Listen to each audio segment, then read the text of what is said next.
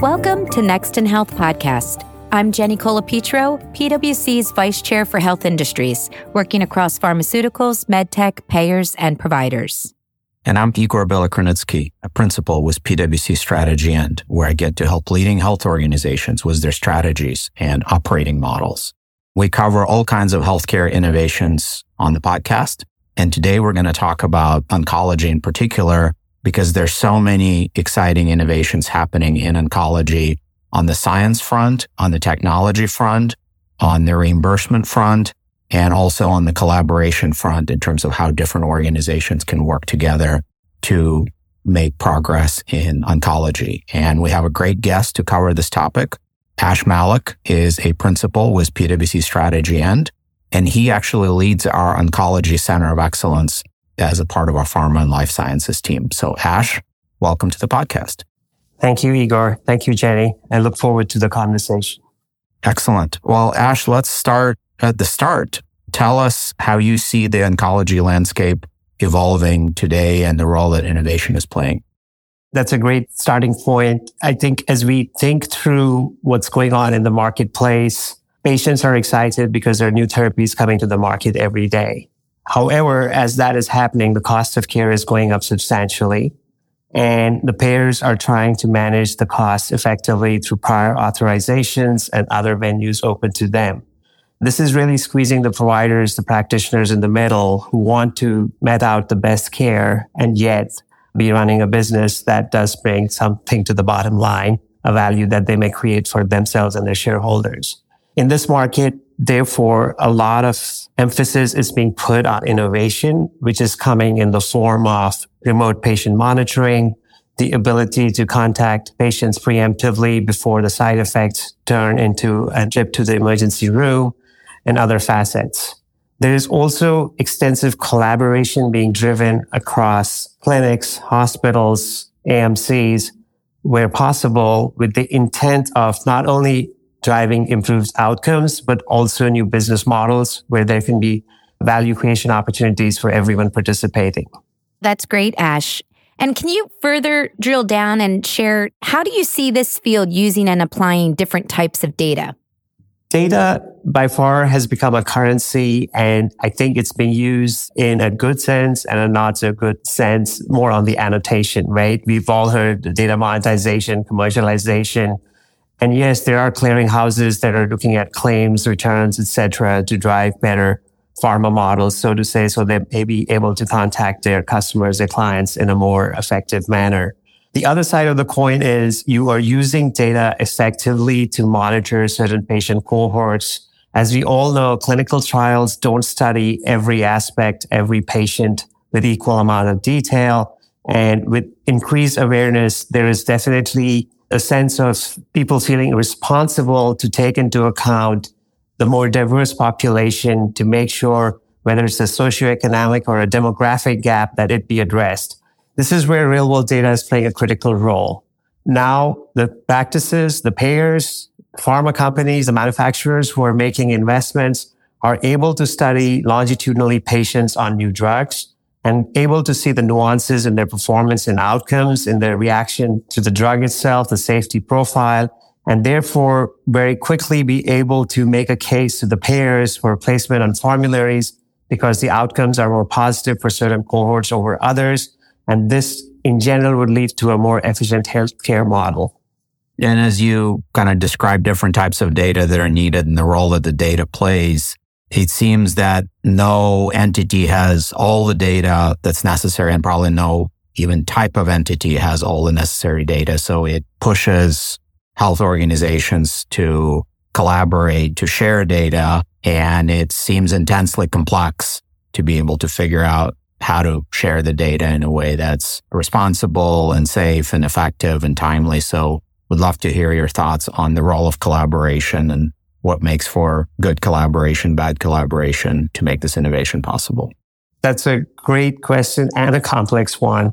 A uh, number of entities have entered the market for different reasons. And if you think about broadly the key players in the ecosystem, the payers, the payers are looking through their claims, looking at their member population and taking a look at what they're spending as a collective on a member versus a patient and how they might optimize the spend. The provider is seeking the maximum value for their patients while making sure they're able to administer care with the exact amount of resources they need while continuing to be profitable, else they will no longer be in business. The manufacturers spend an inordinate amount of dollars building, developing drugs, and they look for effective return on their investments as well. And that list goes on, right? We could talk about pharmacies. There are some key players in there, some of the larger houses, etc. And they're also concerned about how they optimize the distribution model when the distributors come into play and so on and so forth. So there are a number of use cases around this data set, right?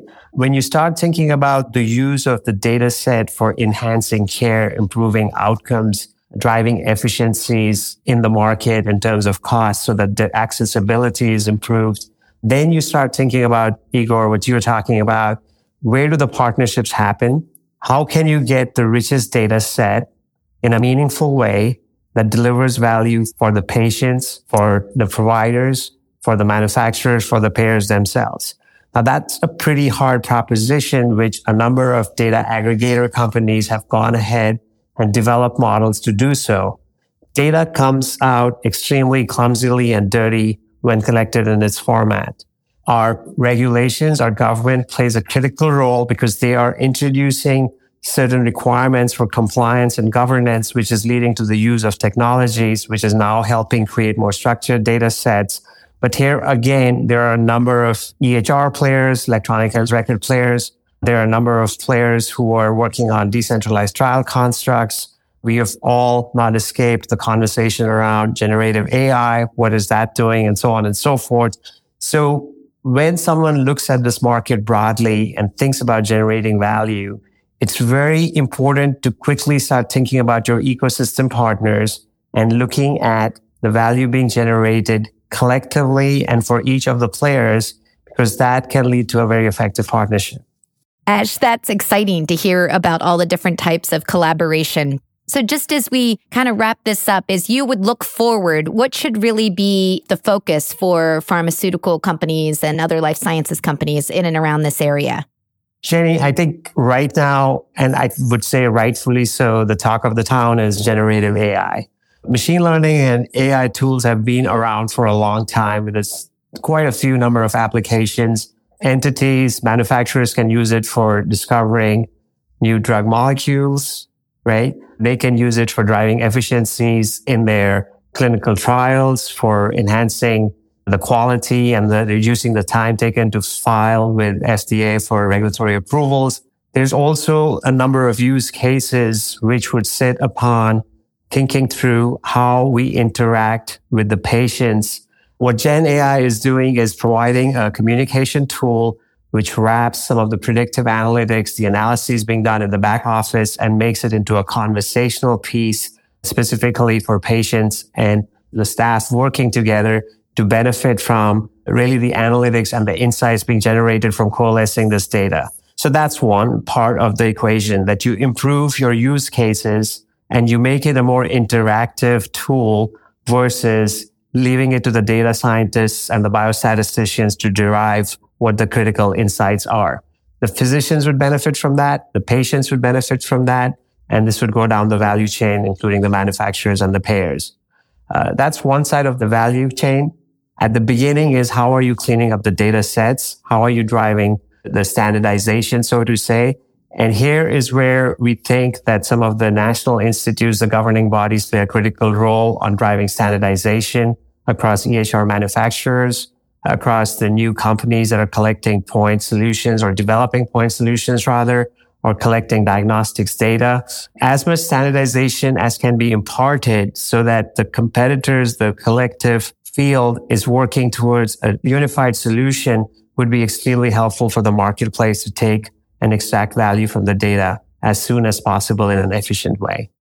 Ash, that's great advice. And I'm wondering if we could get perhaps some parting advice from you for health organizations out there, there's this bewildering array of choices of different partners you could find, different collaboratives, different vendors, different opportunities. How can an organization be strategic in making these choices and moving forward again in a way that minimizes the risks and maximizes the innovation. Any parting words of advice? Sure. For healthcare providers, I'm just going to take a quick shot at them, but this is in the interest of helping them, right? I think it starts with thinking my data has a lot of value. It does not. That value has to be generated through partnerships, whether it's through your peers or through adjacencies such as genomic testing companies, companies that are specializing in decentralized trials or wearables, etc. And there is a significant investment required in technology infrastructure not just buying equipment, but also in talent. So when you approach this as an opportunity, you want to go into it eyes wide open. And one of the first things you can do is take advantage of some of the agencies like PwC itself and others who do this work on getting a fair market value assessment of your data. And that is the starting point for you to think through where am I wanting to go with this? What is my end use case? Am I trying to improve patient outcomes? Am I trying to drive more clinical research to my institution? Am I trying to provide better care? Am I trying to get better reimbursements and on and on and on?